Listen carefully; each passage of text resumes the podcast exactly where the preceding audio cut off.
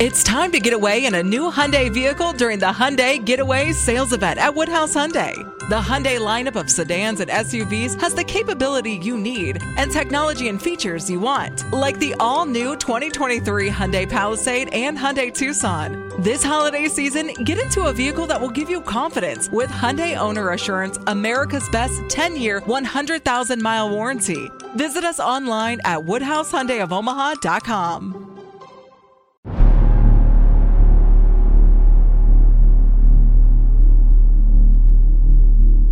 Let's move into December 17th, 2018, when you saved that little girl. Tonight, the baby's father is charged with domestic assault. Police say they didn't know about the child until the father walked in saying he drowned his six month old. I want you to be very descriptive. I want you to talk about every little detail that you saw, that you felt, what you were feeling, what your mindset was, all that kind of stuff. It looked like the soul was gone. There was no soul behind his eyes, and that's exactly how he looked when I ran past him going down the hall to go to that call. Um, it's just a different kind of evil. The child's father, Jonathan Ziccarelli, said he planned to kill his daughter for over 24 hours. He said he came down here to this pond, got out of his car, walked down here at least three different times trying to determine if he could kill his child right before he put her in the water and watched her sink.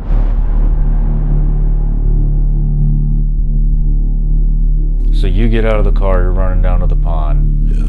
and the first thing you see is a six month old baby girl Yeah. face down in a pond Yeah.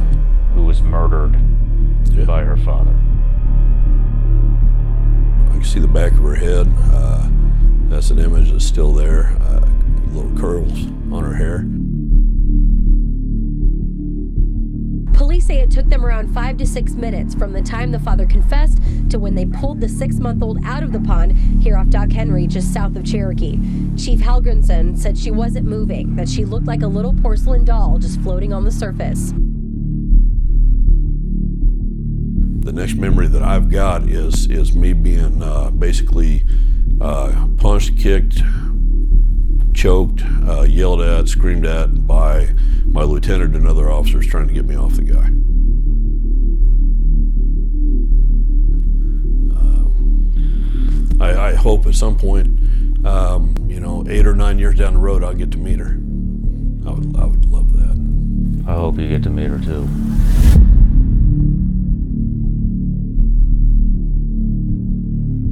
Welcome back to the Sean Ryan Show.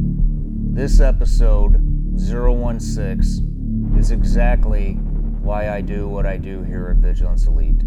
He's a local hero and he's in desperate need of all of our support. I want to start off, as always, by saying thank you to Patreon and all the patrons for the support that you've given me and Vigilance Elite to produce these shows. These stories would never be heard if it wasn't for you guys. If you haven't left us a review on iTunes, please go down to the description, hit the link, and leave us a review on iTunes. Leave us one word, that's all we need. We really appreciate it. Thank you. The gentleman who's our next guest found us from a social anxiety video I posted several years ago. You can read that email, it's attached along with all of his awards that he's received throughout his career and his support page and his email address. He's a local hero who saved a six month old baby from being murdered by her father. Ladies and gentlemen, without further ado, please welcome Chief Greg Hal Halgrimson to the Sean Ryan Show.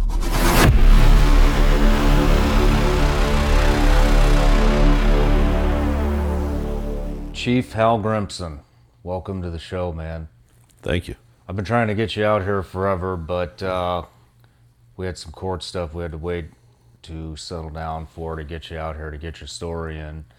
And uh, just so just to kick it off, I want to start it um, by telling the audience a little bit about you. So basically, you saved a six-month-old baby girl from being drowned by her father in a pond, and then got a little rough with her father who tried to kill his daughter. And you're stripped your badge, your gun. You're chief of police at the time. Basically, I don't know if it's the city, the county, or the department. Uh, basically, tossed you out on your ass with with no support, and uh, and uh, that's the end of your law enforcement career, long law enforcement career. So, me and you've talked a couple times, and uh, I tried to get you on the show. Finally, I've got you here. The last conversation we had, the last text conversation we had was you were saying, I just want to be a protector. I've always been this. That's all I want to do. That's what I'm good at. Now you're selling. No, you're not selling. You're working in the service department at a car dealership in Oklahoma. Right. So I said, why don't you come on the show? I don't know how many people are going to watch it. I can never, you know, I can't control that. Uh, usually we have a really good viewership. So if anybody watching is looking to hire a former police chief hero, somebody like yourself, your email address, Greg's email address, is in the d- description, and uh, you can reach out to him there, or if you just want to support. So, moving on. Before that day, um, everybody that comes on the show gets a little, a little something. Most people, anyways. Most. But uh, there you go, little keepsake for you. All right. Do I open this? Yeah, go ahead, open it up. Oh, look at that. so, my wife, my wife doesn't know um, about the Vigilance Elite gummy bears. Yeah. Uh, but she, uh, no doubt, is probably gonna fight me to the death for for these. Um, that's awesome.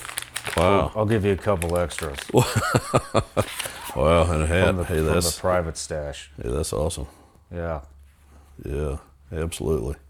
Well, thank you very much, John. I appreciate it. Thanks for coming out. Oh, I, I'm glad to be here. It's it's been a long time coming, and and I'm I'm really uh, humbled to be here for sure. Well, I'm ready to dive in, man. Are you nervous? I am. Yeah, I sure am.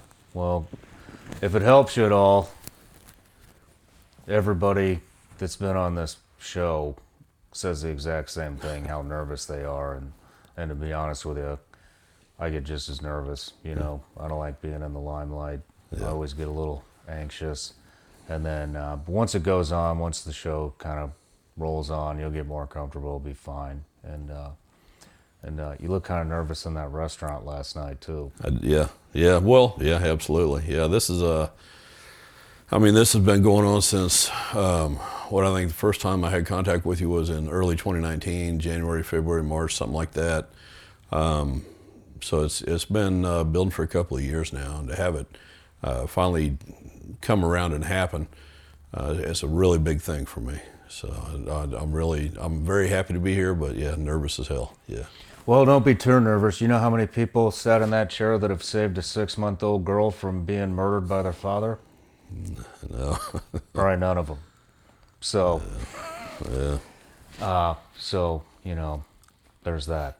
Yeah, there is. Yeah, well, yeah, yeah. It's uh, it's difficult to be in the limelight. It's it's, it's a tough thing. Yeah, I know. But, uh, all right, moving on. So, we, we met initially from an email. Right. And uh, I actually read that email before you got here so the audience can hear it. And uh, you talked about some of the struggles you were overcoming, and you were even humble in that email. You were saying that uh, you, you didn't even tell me what you did. I had to Google it. You, you dropped that little, if you want to know more, you can Google my name. So, Right. sure as shit, I Google your name, and I was like, oh man. And uh, so we kind of connected and uh, been going back and forth over the past, what, two years? Yeah. I think, maybe a little bit longer. And, uh, and, uh, and now here we are today. But he brought up a couple of different incidents um, that you've dealt with being a, a law enforcement officer. And I wanted to kind of bring that up because when we get into, you know, what happened on that day back in December of 18. Mm-hmm. Yeah, December 17th of 2018. Yep, Yeah. December 7th. December 18th, of 20 17th. 17th of 2018. Excuse- ugh. It's 10 to 8 in the morning, too. I'm just gonna quit. but but um, but uh, I kind of want to paint a picture. That's not. I don't think that's a rare occurrence. no. You know, for somebody like you. And how long have you been in law enforcement? you know, I started, I, I actually started my career in 99. Um, had a super bad experience with the agency I was with and got out of it and then got back in it in late 2003. Uh, so I was in it from 2003 to, you know, uh, just before 2019 started. So the better part of 20 years. Yeah. And um, and uh, and that's. I mean, would you say things like that are a daily occurrence? Um, in, in, in my career, what I saw every day, um, all up through the ranks and as a chief even, uh, it, wasn't, it wasn't necessarily a daily occurrence, but it was most definitely something uh, that could occur any day, every single day. Yeah. You'd brought up in your email fighting for your life in the middle of the highway. Yeah, that uh, that happened more than um, more than I ever wanted it to. That's for certain. Um, and I I had a, that actually.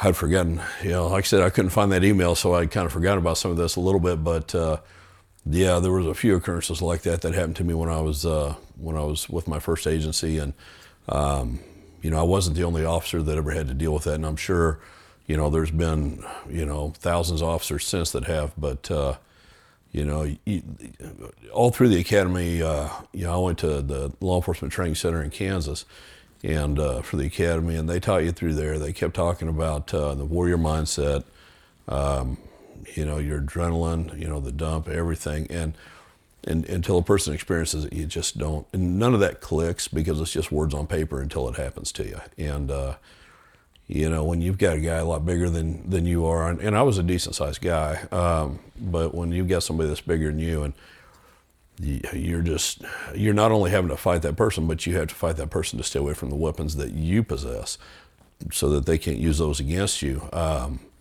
there's a lot that goes into that, and it's, it's definitely, uh, I, I would compare it with uh, sliding in the mud toward a, toward a hundred foot drop and just trying to grab anything you can to keep it from happening. That's, that'd probably be a really good comparison. Yeah. Well, real quick, um, so I have a a, a thing called Patreon, which is basically a subscription account, and uh, basically what we do there is we have a bunch of behind the scenes type footage. Uh, we do video teleconferencing uh, with our subscribers, and, and basically what our subscribers on Patreon do is they they are the ones that support this show. They're the reason that it happens and that, that we're able to put all this together, all the equipment, the, the salaries, everything. And so one thing I promise them is I give them a heads up on who's coming uh, on the show before, a couple days before they get here, and I pick uh, a question or two that they have uh, for the guest. So this question is from Nate Hills, and um, he just says, in your opinion, do you think police officers get sufficient training to do the job these days? No, not a, not even close. Not even No? close. No, most academies are uh, usually about three and a half months long. Um, and when you take into into when you throw into the mix that you've got one individual that you expect to go out and do all these things, and it's not going to matter if it's an officer working for a rural city, you know, of 1,800 people, or or a metropolitan city, you know, with several hundred thousand. Um, the training's just not there in the academies at all. Uh, and, and having having been through st- two different states um, and seeing the, the different training in the two different states, um, some states definitely need it way more than others. Um, and there- there should really be some kind of a nationally mandated training that they have to go through, whether it's developed by you know an allegiance of chiefs of police or sheriffs or whatever it is. Um, the, it, the training has to be upped, and it has to be upped a lot. Right on. I've heard that from uh, several different police officers. I bet. And uh, yeah, sounds like they need to up the funding and not Hmm. decrease the funding, uh, which is Well, and I was I was fortunate enough uh, when I was a chief um, that the city that I was a chief for, um, most of the most of the government for that city and, and the citizens for that city were very pro police, um, and I was able to take my officers out and just do extensive training almost every single week. And you know, I never really got balked at by except maybe a couple of board members. Um, you know, they couldn't understand why we were spending the money we were to to train officers. Um, I'm confident I know who those two guys voted for. Yeah. Do you think, it's a tough question, do you think there are a handful of officers out there that do let the authority go to their head and they take advantage of it? Absolutely. I would I would go so far as to say, um, at some point, especially in a young career, uh, that's that's going to happen to probably forty percent or greater.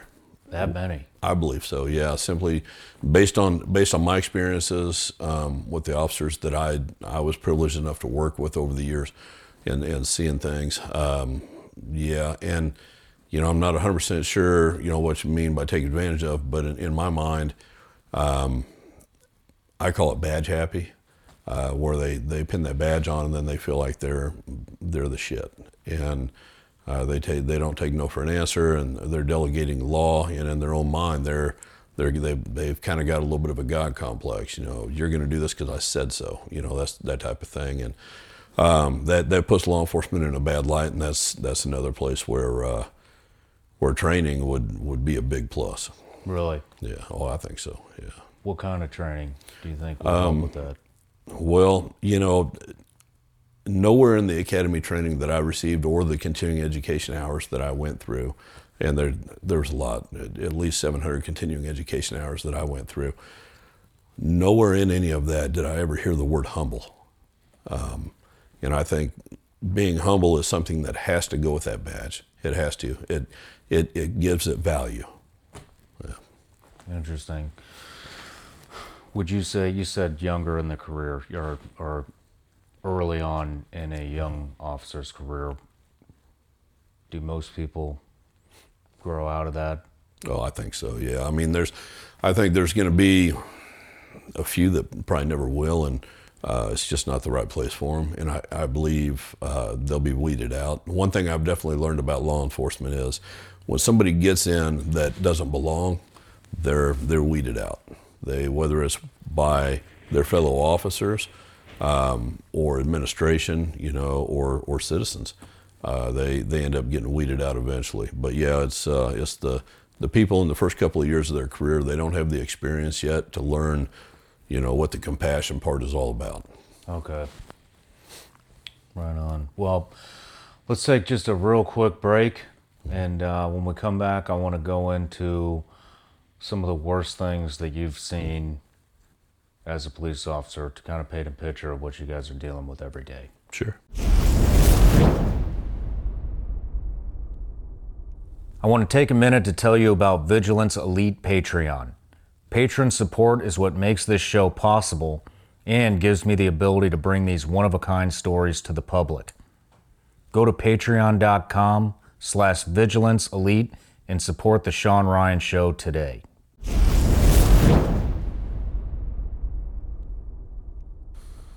All right, we're back from our 30 second break there. But um, what what are some of the worst things that you've seen? What are the, some of the worst scenes that you've rolled up on as a law enforcement officer?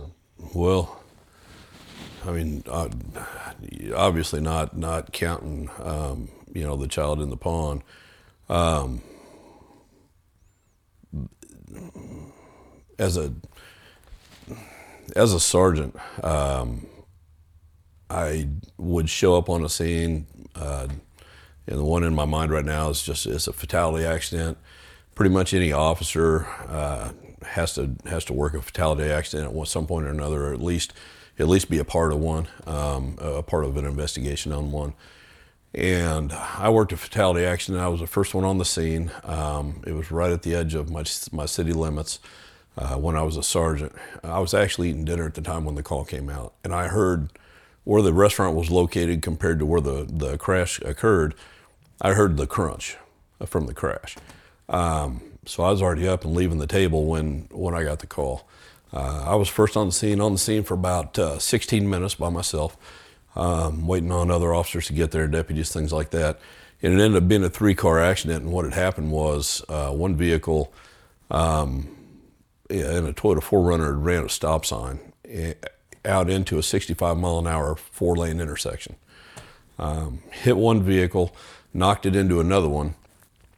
And uh, when I got on scene, there was a, a young Hispanic male walking around and seemed fine. I thought he was a witness. And so I, I, I grabbed him and stood, stood him to the side, told him, don't leave. You know, uh, I wanted to get a statement from him at some point when I was done dealing with the people. Uh, went and, uh, and dealt with uh, the first vehicle. It was a 16 year old that was that had passed away already. Um, ended up being somebody that was good friends with my kids. So, oh man, uh, kind of familiar with her. And then uh, the other vehicle um, was a family. Um, mom and dad were both injured. Dad was unconscious. Uh, but anyways, I,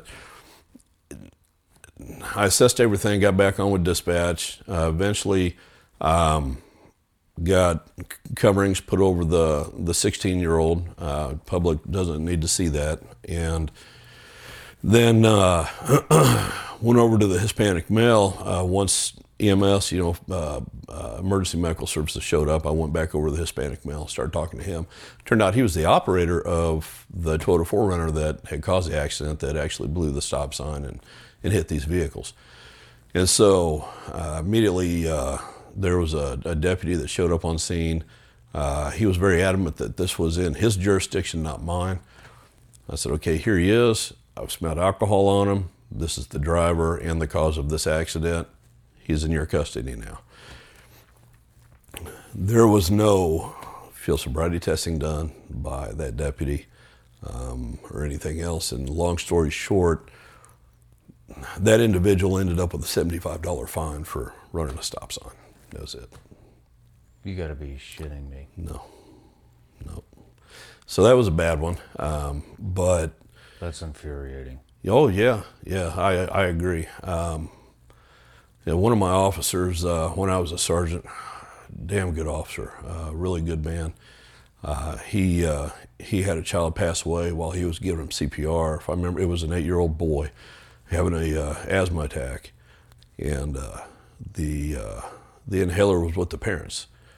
couldn't be found. They weren't on scene.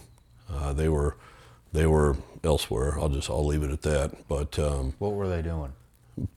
Partying partying. Yeah, but uh, you know uh, that officer ended up getting sued by the parents for wrongful death. So I mean, it's the world that law enforcement has to deal with is uh, is pretty incredible when you dig in deep. Um, and there's a, a, huge amount of of officers out there that just and it's and, and I know anybody in a profession like this um, fire department, hell, even social working, like we spoke about, uh, knows how to compartmentalize. They've learned it somehow, and they just do it. Um, and so you just go through your career and try your best not to open those boxes. Yeah, I can definitely relate to that. Yeah. And you get real good at it. Oh yeah. Until it catches up with you. Exactly.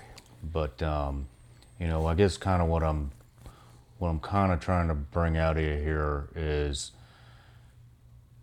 law enforcement, you, you guys deal with the worst of people. Oh, yeah. The worst of people, and you deal with the worst people on their worst days. Yes. And uh, and that I'm assuming is damn near a daily occurrence. Sometimes, probably three, four, maybe five, six times a day. Yeah. Well, I know in my career, um, I was never just randomly invited to a birthday party.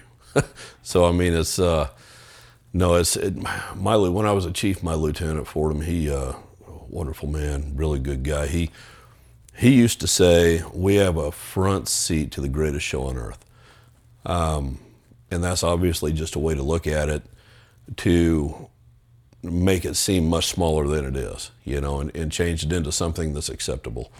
Um, you know, it's uh, I, there. There's there's a lot of good days, but the even the good days are going to involve, you know, a domestic violence situation or um, a fatality accident or, you know, uh, a two-year-old getting mauled by a pit bull. I mean, it's you know, you're going to have good days in law enforcement. Don't get me wrong; it's it's a wonderful career, and I, I wish to God I was still in it. But every good day is a bad day too. Yeah. Let's move into December 17th, 2018, when you saved that little girl. So I want you to be very descriptive. I want you to talk about every little detail that you saw, that you felt, what you were feeling, what your mindset was, all that kind of stuff. So let's just start at the very beginning. What were you doing? What was the call? All right. Um, yeah, on December seventeenth of twenty eighteen, I was uh, I was sitting in my office doing payroll uh, for my officers, and uh, I heard my I heard my corporal down the hall. My corporal, my lieutenant, another officer Wall, uh, in my lieutenant's office, I believe. And I heard my, my corporal scream for me, uh, and, and I could tell by the tone of his voice it was something really serious. Uh, so I I got up and, and, ran out the hall, and, and as soon as I entered into the hallway, um, he said something to the effect of, "There's a baby drowning in a pond on Duck Henry Road." We ran out. Um, as I was running down the hall, to the right was my lieutenant's office, the doorway, and the door was open from the hallway into his office. And I saw a man sitting in a chair, unrestrained. Um, and he just had that million mile stare. And I, it, my brain associated, hey, this is a suspect in this somehow. Um, somehow, when we got in the parking lot, we're getting into our cruisers to go. Uh, I believe my lieutenant had told me, or my corporal had told me, that's that's the father. Uh, he drowned his baby, and so we knew exactly where the pond was. Um, you know, and I, I got to tell you, in my in my career, I've never experienced running hot to a call where you didn't have to hit the brakes. I mean, hitting the brakes, swerving, getting out of traffic, getting into other traffic, you know, wrong way, you know, whatever you got to do to get to a call. Um, didn't experience any of that on this. It was like the the streets just parted. The cars were out of the way before we ever had to get to them.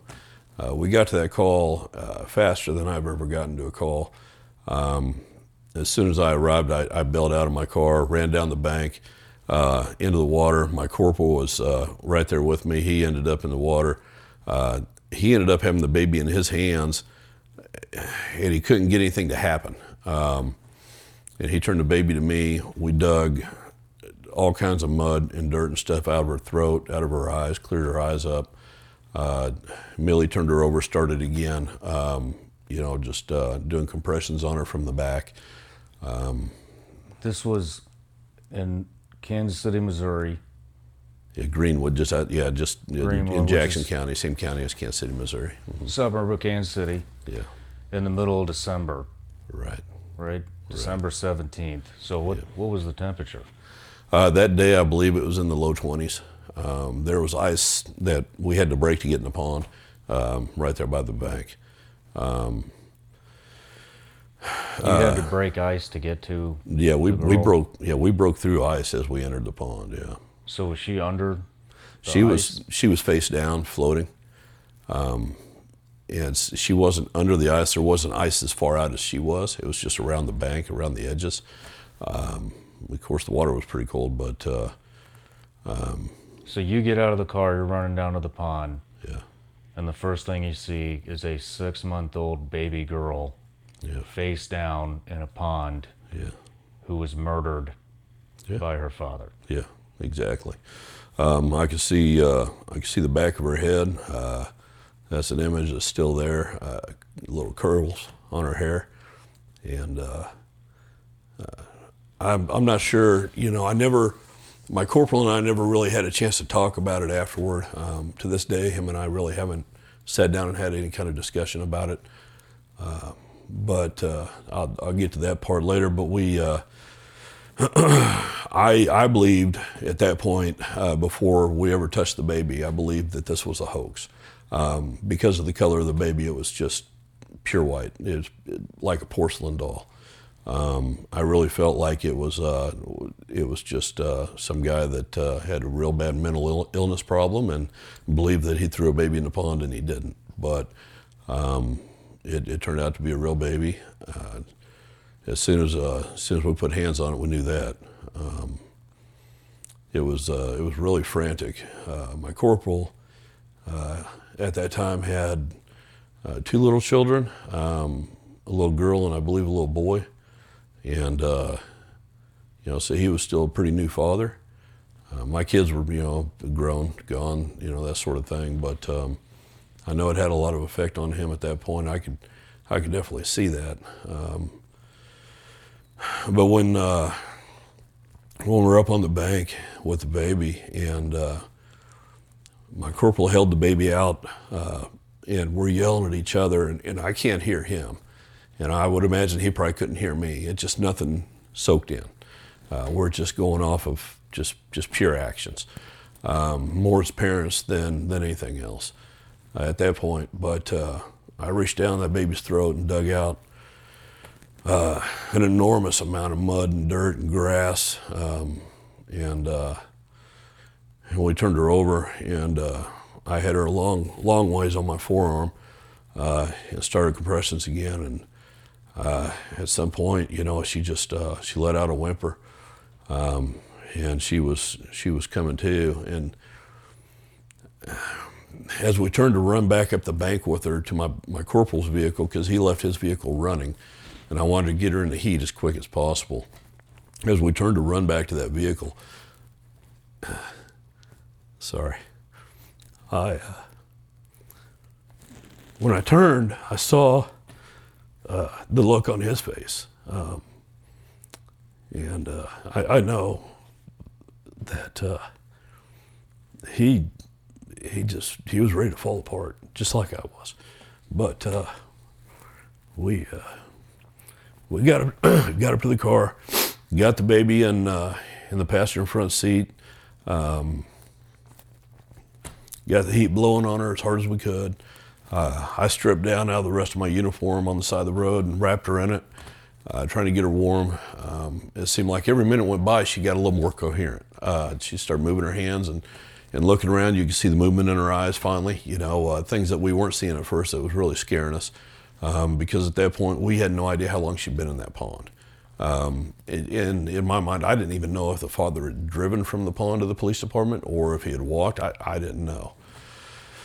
And so uh, the more coherent she became, the, the better we felt, you know. And then uh, yeah, I started, I kept talking to her, trying to get her attention, get her to, to look at me. I wanted to, I wasn't even worried about hearing or anything like that. I just wanted her to just, um, just be more coherent, you know, and, and, and come to more and, and, and start acting like a baby should.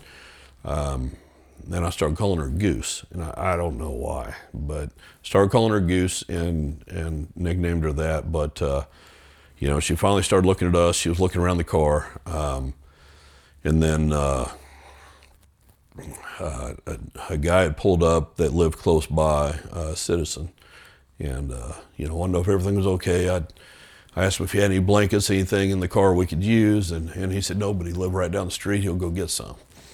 And so he took off went back to his house to get some, um, which, you know, the, the people in that area, that's, that's, that's the way they are. But uh, uh, the fire department showed up with their bus, their, their ambulance. Um, when they finally came over and took custody, I almost didn't want to give the baby to them. Uh, uh I almost felt like that she needed to stay with me. Um, but uh, that's not how it works. But uh, so they got her on the bus, uh, started working with her. Um, five or six minutes went by, I would guess, you know, that she was on that bus. And uh, I couldn't even tell you what my corporal was doing at that time. He, for all I know, he might have been on the bus. It just, uh, you know, there's a lot of a lot of things going through your head, you know, at that point. So you don't, uh, you, you kind of lose touch with, with what's going on around you, uh, at least in my case. But uh, my corporal, I remember my corporal approached me and he said, she, they're telling me that she's going to be okay. She's, she's going to be stable. She's suffering from severe hypothermia and she'll be okay. Something just, you know, clicked in my head back to the suspect, the father, sitting in my lieutenant's office unrestrained as I ran past. Um, that, that, that image went right back in my head. And I, I got back in my, my police car and ran hot straight back down to the police department. Uh, before we go back into that, yeah. Before we go back into that, what's this little girl's name?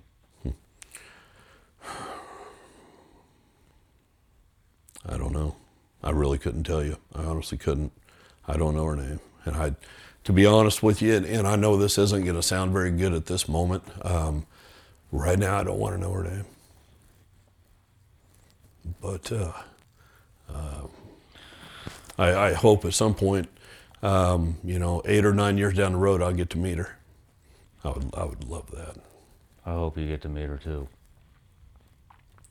The report says that she was underwater for an estimated, I think, eight to ten minutes. Yeah. Uh, before you guys got there. Right. That's a long time in 20 degree weather. It is. And underwater. You know, uh, my corporal, uh, he's been promoted since then, but uh, my corporal, um, he's probably one of the best guys I ever trained. Probably one of the best guys I've ever worked with. Uh, and I, one of the things that him and I did talk about um, when we got back to the police department after everything was was over with, you know, he uh, he said the baby's body temperature was measured 86.7 degrees, I believe. I know it was it was either 86.7 or 87.6. Either way, it's extremely low. Um, now, I'm not taking anything away from my corporal or myself uh, in any means, but I'm, I'm telling you, if that child's body temperature wasn't what it was, we would never have been able to save her. Um, so we were just an after effect. Her her organs slowing down the way they did because of her body temperature is is, is a big part of what saved that child's life. Definitely. Damn man, that's some heavy shit. Yeah. Yeah. Yeah. But uh, is there anything else that happened on scene that you want to talk about? on scene, um, no, you know, I just uh, you know, I've I've had to tell the story a couple times, but I do it from a very far distance, if that makes sense to you. Yeah. Um, so the closer I get to the story, the tougher it is to tell. But uh, it just uh, on scene, you know, the the memory of the guy pulling up and, and asking to help, you know, that's uh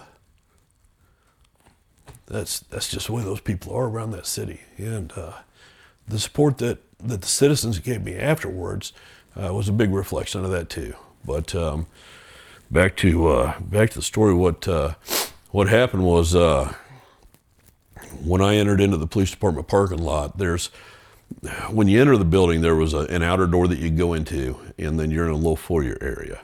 You've got two different doors you can go through. There's one that goes if you go straight through. Um, that door takes you down a hallway. Uh, goes to our squad room, evidence room, my office, another office. If you take an immediate left and go through that door, straight into my lieutenant's office, which is where the suspect was. So the only way to get into either one of those doors is with a four digit code. And by policy, those doors have to be shut, which that code's always activated no matter what when they're shut. Um, when I got out of my police car, ran through the parking lot. I remember grabbing that door to the outer foyer, the public entrance. I yanked it open, entered that foyer. I don't remember ever putting a code in. Um, I don't remember opening the door. The next memory that I've got is is me being uh, basically uh, punched, kicked, choked, uh, yelled at, screamed at by my lieutenant and other officers trying to get me off the guy. Um, I remember seeing the guy on the floor underneath me, and it was very easy for me to figure out what I did. Um, you know that that that kind of a picture. Uh, you, you don't you don't mistake what what you just did to somebody, and I didn't. Um, I immediately uh, called my uh, well, actually my city clerk, great woman. She she heard some of the ruckus from City Hall. Uh, they're connected to the police department, and she came over and was screaming, wanting to know what's going on. Is everybody okay? And uh, I said, Yeah, yeah, it's okay. Um, I was in a pretty bad state at that point, and I just said, uh, I, re- I resign. I quit. Um, she said, No, no we're not going to let you. And uh, I shut myself in my office and uh, stayed in there for about 20 minutes, trying to get myself calmed down, and then uh, uh, uh, called my mayor, uh, Levi Weaver, good good man. Um, I told him I was going to resign. I said I, I resign. I quit. I resigned my post, and uh, he didn't know what had happened. He had zero idea, and uh, he said, "Chief, no, never." and uh, he wouldn't let me. So um, that's uh, that's kind of people I was with. So that that was big. That sounds like a hell of a, a hell of a team. Yeah, You want to take a break? yeah. Let's take a break. I hope you're enjoying the Sean Ryan Show. Let me take a minute to tell you about Vigilance Elite Patreon. Our patron community receives exclusive behind the scenes content from the Sean Ryan Show, as well as an extensive library of Vigilance Elite videos not seen anywhere else. I also engage in live video chat with Tier 3 members once a month where we discuss a variety of topics. Vigilance Elite Patreon is what makes the Sean Ryan Show possible. Thank you for listening. Thank you for your support. And head over to patreon.com slash vigilance elite and get your subscription today.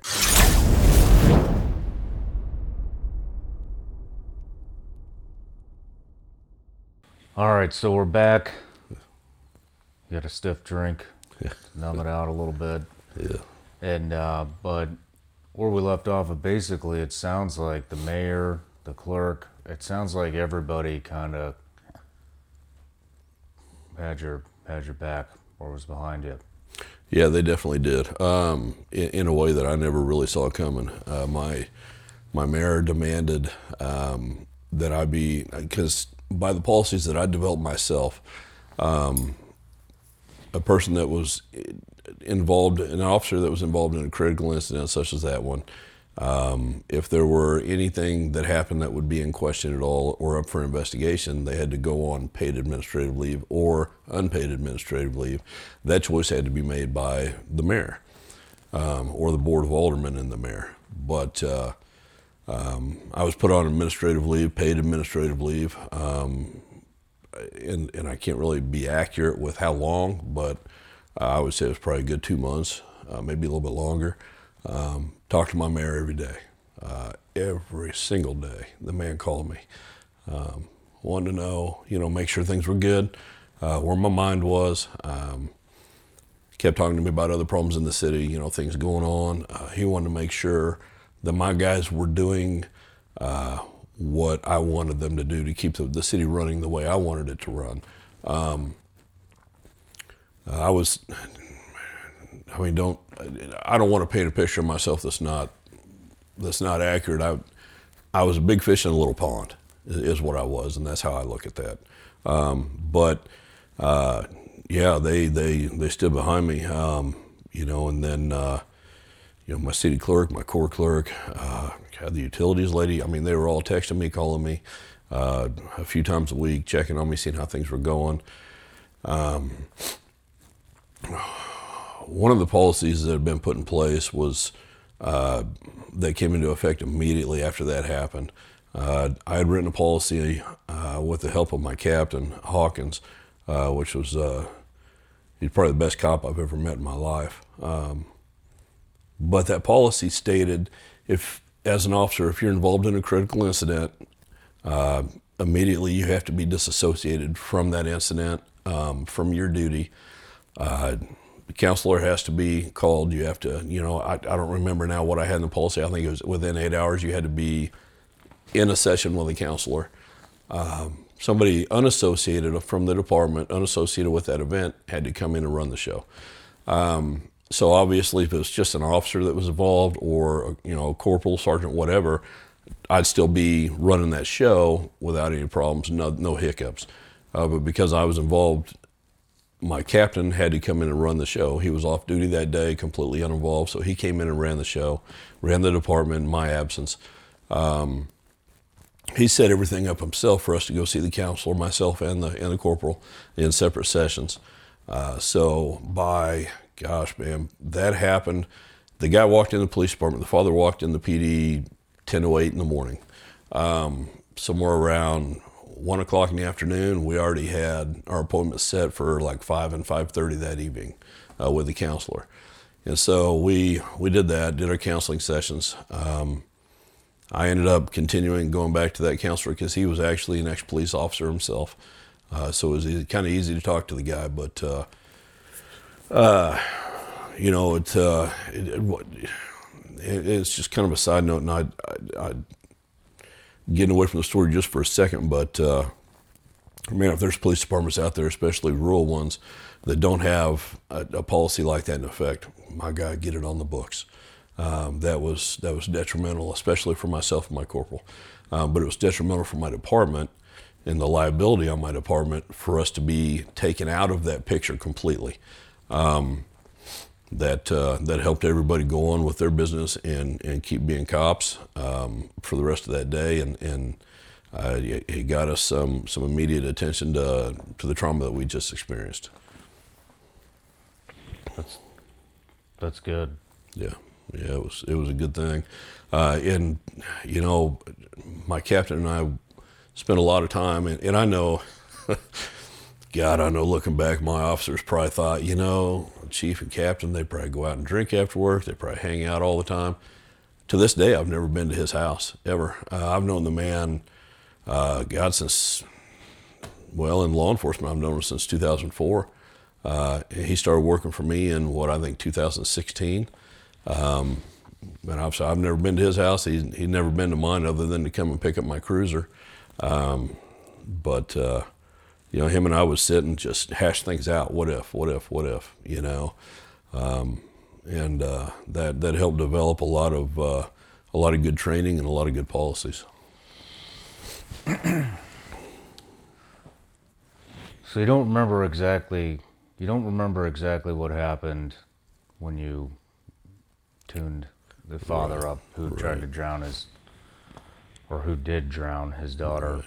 But when did you? It sounds like you completely shut that out of memory. Yeah. Um, so. What, what did you see? How how bad was it when you came to?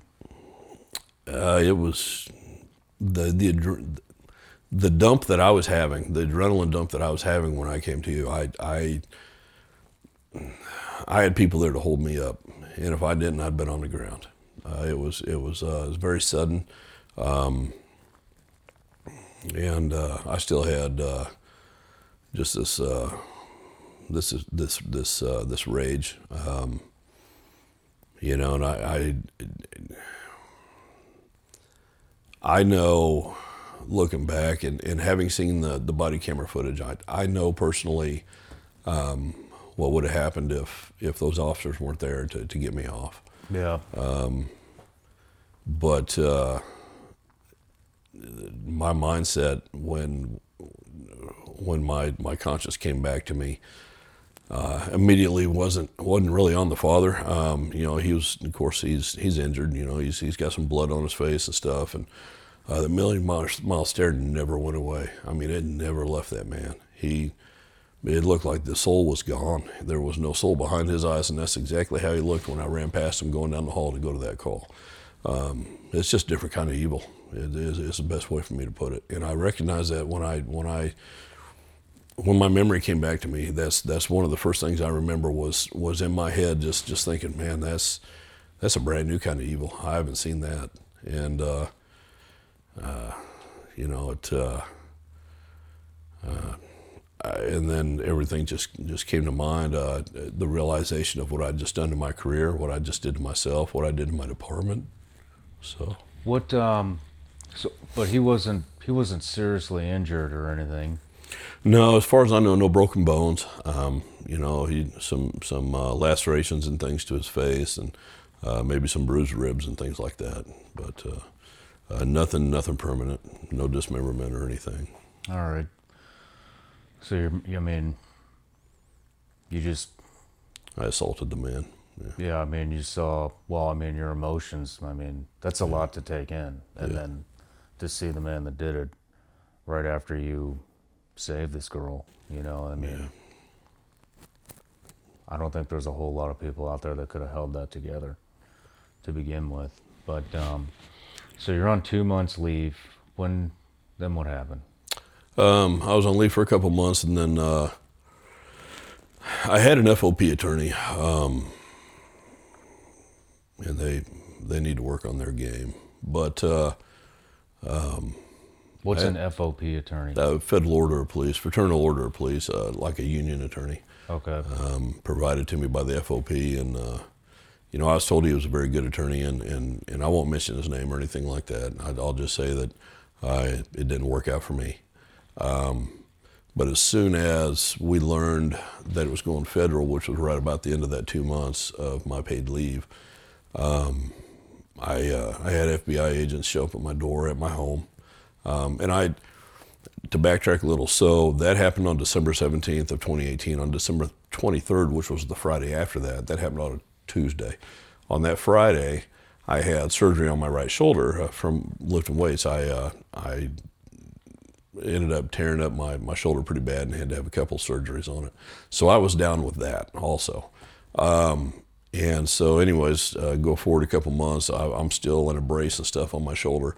And uh, FBI shows up at my door and, and serves me with an indictment for a civil right violation against the father.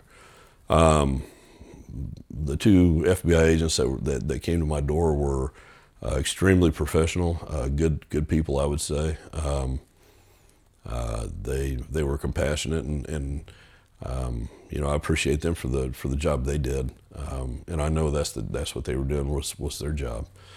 Um, but um, getting that federal indictment uh, opened my eyes up to the fact that, uh, man, you know what's what's the smallest thing you can do in law enforcement um, as an officer or as a rank or as a chief even, um, and and not be put under a federal indictment. You know, um, because to me the the the punishment outweighed the the act a lot, uh, and and it I know things don't have to be fair, and and you know I violated my oath that I took. I, I understand that, understood that from the moment that I that I came to and I have to live with that for the rest of my life because I was and still am extremely serious about that oath. Um, but you know, the first thing I did uh, when I got that indictment uh, was try to figure out what to do. I, I first person I spoke with was my mayor, and uh, uh, ended up talking to um, the actual union rep uh, from the county, and uh, ended up getting the name of an attorney a federal attorney. I got in touch with him. He was actually a, a prosecutor for the Justice Department at one time. Um, got in touch with him and uh, retained him. Went in, talked to him, told him my story, um, and he was uh, he was the right choice for sure. Damn good man. Glad I've got him. But um, it's uh, looking back on this entire thing and thinking about the, you know, the the was it two and a half years, you know, since it happened. You know, I, I'm a firearms instructor. Uh, you know, I taught uh, pistol combat tact- tactics, rifle combat tactics. A patrol rifle instructor, uh, instructor for uh, active shooter, response to active shooter. Um, you know, and a few other things. And it's, uh, you know, it was always in the back of my mind. My retirement gig was going to be um, to to go around and train law enforcement. And uh, you know, a federal indictment, you you can't be in possession of firearms. Um, you, you can't even uh, can't even own them. Uh, so the day after I got that indictment, what I ended up doing was going to the local gun store and sold uh, sold uh, both my Daniel Defense rifles, uh, my Mark 18, well, yeah, my Mark 18 and my DDMR 7 or 7R, and then uh, my Sig 320, 365, um, a couple of 1911 Springfields I had. Sold sold everything.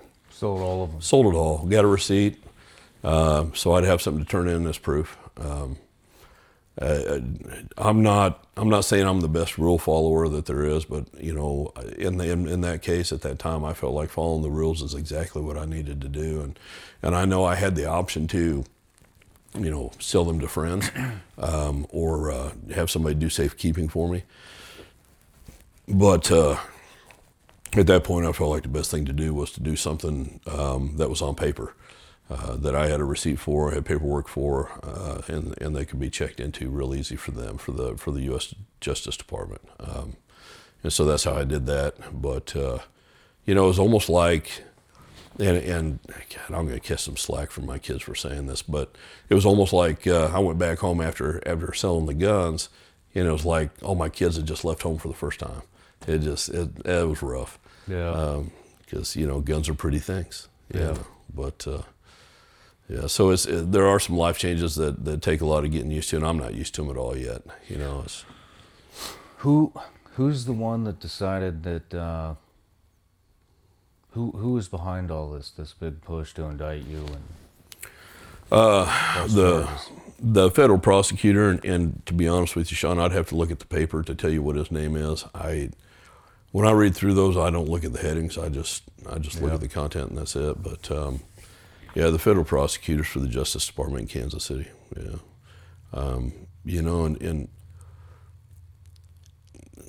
I'm I'm not saying that they're bad people or that uh, that they got their heads screwed on wrong or anything like that whatsoever. What I'm saying is, um, man, you know, there's black and white and there's gray, and the best officers I've ever seen on the planet, the best law enforcement people, federal down to a, a town of 200 people, the best law enforcement I've ever seen know where that gray is and know to look at that gray to make a decision. And I don't feel like that was done. I think it sounds like you know. Um, there's a time to give a slap on a wrist, and there's a time to throw the fucking book at you. Right. And uh, these guys threw the book at you for saving a six-month-old baby. Yeah. Yeah. Are they still there? Or in They are. City? Yeah. Yeah. They are. Yeah. They are. Um, yeah. Uh, it was really a, a strange thing. We went to the to the Justice Department, of the federal courthouse, a couple of different times. My attorney and I for uh, a couple of meetings that we had to do with them. Um, I had to get a uh, a PO, um, which in this sense it's a pretrial officer, but it's a PO is a PO. Um, I was fortunate enough that uh, the one I got in Kansas City was was great. Um, she knew her job very well. Um, she she told me exactly what I need to do when I need to do it, and I followed those rules, and I never had any problems at all. Um, she came out and did her first house check uh, with me because under a federal indictment, so they I had to check in once a week with the PO to let them know, hey, you know, I'm still alive, still in this area. I haven't left. Um, if I wanted to travel outside of, uh, I think it was three different counties there around me. If I wanted to travel outside of that area, I had to call and get permission uh, to do that. Um, you know, it uh, uh, changing jobs. I had to notify them. Um, and, and and those are things that uh, you know a, a, a free person is not used to doing, and that's that just you know it sinks in when you go to bed at night. Um, but she she did her job well. She was she was great. I have no complaints whatsoever about her. Uh, she's a pretty decent person. When she came out and did the house check, um, I, I had a, a a stairwell that went down to my basement. And my basement was my man cave. Had all my awards and crap. All my my old chief used to call it a love me wall. And so I had my love me wall down there, and you know all my junk. And um, she uh, she spent some time looking over those things. And uh, when she was done looking at those things, she was done with her house check. And Uh, that was the only one that, that I ever had to deal with, you know, while I lived in that area. Um, later on, I ended up moving and they had to come out and do a house check, but uh, that was in a different residence altogether. But, um, you know, I, I I, I can't complain about the about the Justice Department because I I realize if if I go black and white, they're doing their job. You know, I mean, they're to me they're they're they're going after something that um, that they probably shouldn't have. Um, but I but I know in the end they're doing their job. Um, when uh, when law enforcement started getting a really bad light, uh, and, and, and I mean by bad light, um, good shootings, um, good arrests were being made, but being seen as bad Yeah. uh, and publicized through the media, um, I, I got scared, and my attorney got scared. I made I, I initiated a phone call with my attorney, and I said, "Look, I, I'm not sure about this. You know, uh, doing a jury trial on this is, is scary at this moment because of the way law enforcement is being looked at." Um, he agreed, and uh, so we approached the Justice Department with a plea, and the the plea basically was, um, you know, plead guilty to this in exchange for uh, so much time in probation. Um, it would be something that my life wouldn't be altered too much from its current state. Um, however, uh, you know, there's there's nothing set in stone on that. Uh, the the Justice Department agreed to it, um, as as you saw. Um, but the judge does has has he has the option to uh, to throw out my plea um, and take it to trial, uh, or to instill a harsher punishment. Um, you know, and out of everything that I've heard about it so far, and and you got to understand by this time, um, and I'm sure I'm I'm not the only person that's experienced something like this, but by this time, anytime that uh, the new information comes forward to me about my case um, on the federal level, it just it's like throwing clothes in the washing machine. It just gets mixed together, and I, you know it's just uh, it's just more shit thrown into the mix. And um, the last thing uh, during the plea hearing, uh, after it, the last thing I knew of, and I and I think you saw it in the paperwork that I gave you. Um, they're also calling for restitution for the father Yep. for me to pay restitution to that man out of my pocket. Uh, that's tough to swallow. That's rough. Uh, that one, I'm not really sure if my brain's ever going to get wrapped around that. Uh, that's that's just to me. It's uh, man, you know, that's like uh, you know, that's like giving a bully a gold star for a day. You know, Yep. it doesn't make sense to me. I don't think it makes sense to anybody, but probably those prosecutors. Right? Yeah, they, they yeah, yeah, You know, yeah. I don't think there's anybody that's going to see this that's going to understand why they would, uh, why that would, why that would even be a thing. But, um, you know, wow. So where does it stand? Where is everything right now? So, right now, uh, in the first week of December, um, I've got a uh, sentencing hearing that I have to appear for. Um, I don't know. Uh, I don't know the time off the top of my head right now, but anyways, I have a sentencing hearing that I have to appear for, and that's where I'm going to find out the end result of, of what's actually going to happen, what's going to be set in stone. Um, I'm really nervous about that uh, because um, I just, uh, with some of the things I've seen so far, nothing has gone anywhere near the way I thought it would. Um, and I always try and look at things at, as how I would do it, how I would handle it, or, or, or what decision I would make in it. And it just doesn't apply to this uh, because there's already decisions made that I never would have made. Um, it's just, uh, you know, there's there's some comfort to, to, to things in my mind about it. Um, but uh, I don't know. I don't even know what the best case scenario is now, to be honest with you. Um, if if it gets thrown out, if the judge decides to throw it out, throw out my plea, uh, then uh, we withdraw my plea and we go to trial. If we go to trial, I mean, hell, it took the Justice Department two and a half years to get here. Yeah. You know, um, how long will it be until the trial? You know, and will I still be on this this pretrial thing? You know, uh, or pre-sentence thing with a pre-sentencing officer? You know, I there I still have questions about it, and I still don't know what the outcomes are, and um, until December happens, I, I just won't know. If it if it goes to trial, my personal feeling is they can't find 12 people to put on a jury that are going to agree that I'm guilty. I, I just don't see where that would happen. To me, out of 12, there's going to be a parent. There's there's going to be somebody that has a brother or sister as a law enforcement officer, and they're going to to look at this and go, you know what? Yeah, you know you you see a baby come back to life that was drowned by his own father, and all you do is assault a man. You Who did it? yeah, yeah. It's it's it's. So I, I just don't uh, I don't I don't know where it's going to go, but that's that's definitely a worry of mine. You know, I'm trying to build a trying to get my future going, um, trying to make things work out for me and and, and my new wife, and uh, um, you know this is just a cloud. You know, it just hangs right over the top. Where is the father now? So, uh, about a month about a month ago, um, I saw that he was sentenced to 15 years.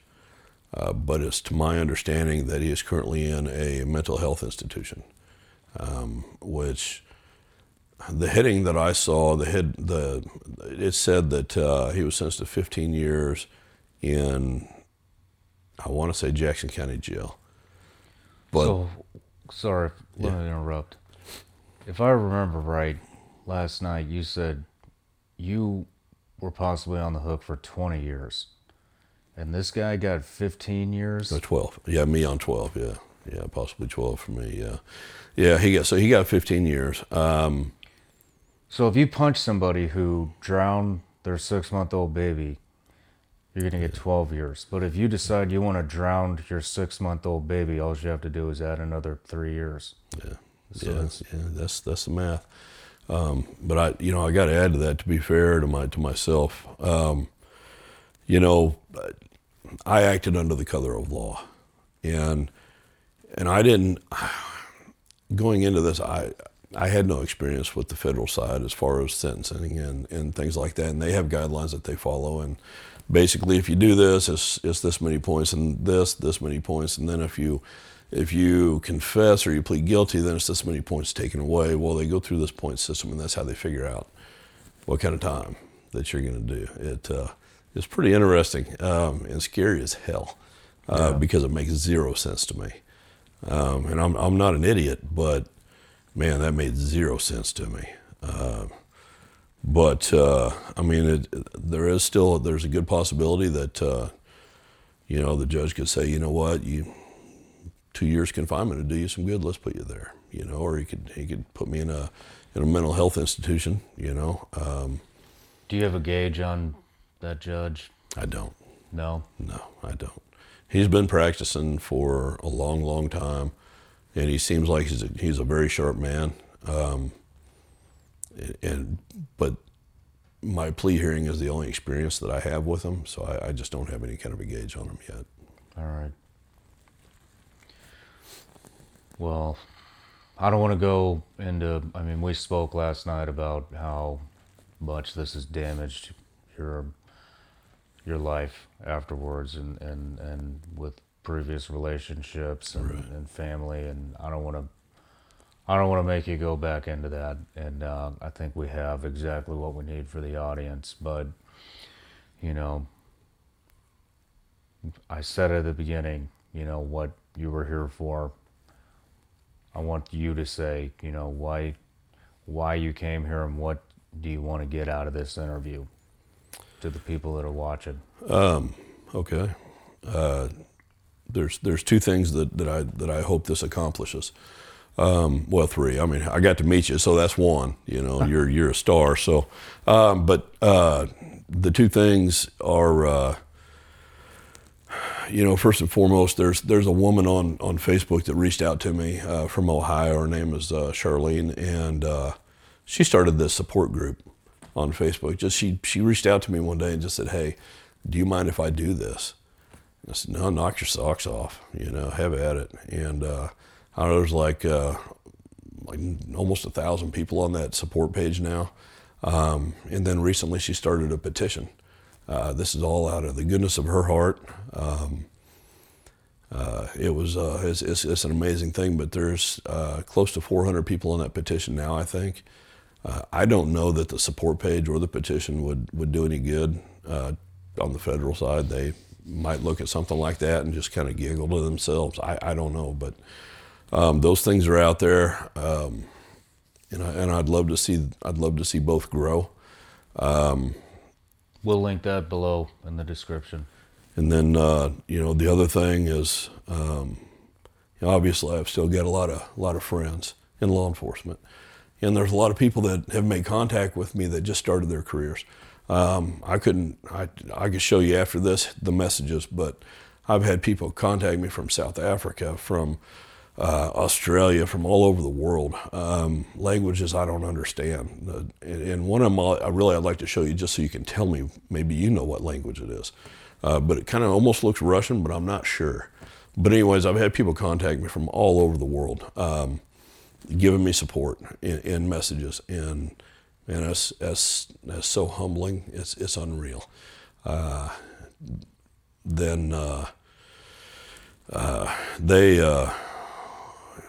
it's, it's, it's, it's good to know that there's that many people on the planet, you know, that, that have good hearts because uh, when you watch the news or something now, it's just scary as hell. It just gets worse every day. Um, but what I'd like to accomplish, the second thing is uh, law enforcement that's on duty now needs to understand the, the administration and their bosses, the, the, the board members, um, uh, you know, the commissioners, they, they all have got to understand that mental health is not only something law enforcement has to deal with on duty, they have to deal with it themselves in their own body, at home, with their families. Um, and that's not being recognized, and it needs to be. It really does. Uh, I've got my battles.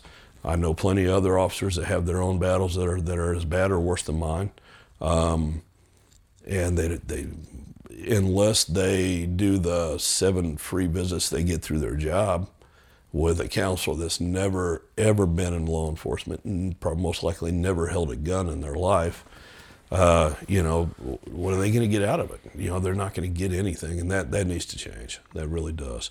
Um, so i'm hoping somewhere somehow somebody somebody pays attention to that and at least does something for their own guys. Well i'll bring up the fourth thing then the fourth thing is you want you're looking for employment to be a protector. Yeah, I am. And so if somebody out there knows of a position that would be perfect for you, your email is in the description. Do you want to say your email? Uh, it's very simple, but I mean they're not going to be able to spell it unless they look at it in the yeah, description. Yeah, the last name was was it pissed me off pretty bad in kindergarten. It was rough. All right. Yeah. And then uh, one last question. Yeah. Do you know where this girl is now? Um, the last I heard, uh, she went through a foster program. Uh, and, and, and, one thing I didn't talk about uh, when I told the story, immediately after, uh, after that incident at the police department with the father happened, um, after I got pulled off of him and everything, uh, one of the very first things that happened was we sent officers over to um, the local grade school to take the other two children from that family into protective custody. So there were three kids altogether. Um, the other two were older, obviously, they're in grade school. Took them into protective custody. To my knowledge, they all entered the foster program. Um, and then uh, they all ended up with a distant aunt um, that, uh, from what I understood, is, is, taking very good care of them. Uh, and the parents don't have, uh, I don't believe they have visitation as far as I know. I'm very, I'm confident the father doesn't at least. Um, uh, and uh, I didn't talk about the mother. Um, I'm gonna, I'm gonna, probably keep it that way. That's that's probably best. All right. Yeah. Well, I think um, you're a hero in everybody's eyes, other than these two federal prosecutors in Kansas City, and uh, and uh, I hope when we release that that that that you feel that way, and and that uh, and that something good comes of this, and and uh, man, I really hope that I know you're gonna cross paths with that little girl at some point in time again, and uh, that'll be that'll be cool to hear about. But Yeah. I just want to tell you, Chief, it was a real honor to have you here sitting in that chair and, and, and to get your interview. Like I said, it was like I've been trying to get you on here for a long time now, and uh, we finally got you here, and, and I'm really glad that you were able to, to tell your, your piece. So thank you for coming. Oh, I, I appreciate the opportunity. Absolutely. I I've looked forward to this for a long, long time and, and hoped it would happen. And uh, you know, I'm, I'm, I'm really I'm really pleased with uh, with the way things went. This is a far better experience even than, than I'd hoped for. So I appreciate it very much. Good. Best of luck, brother. Thank you. Cheers. Cheers.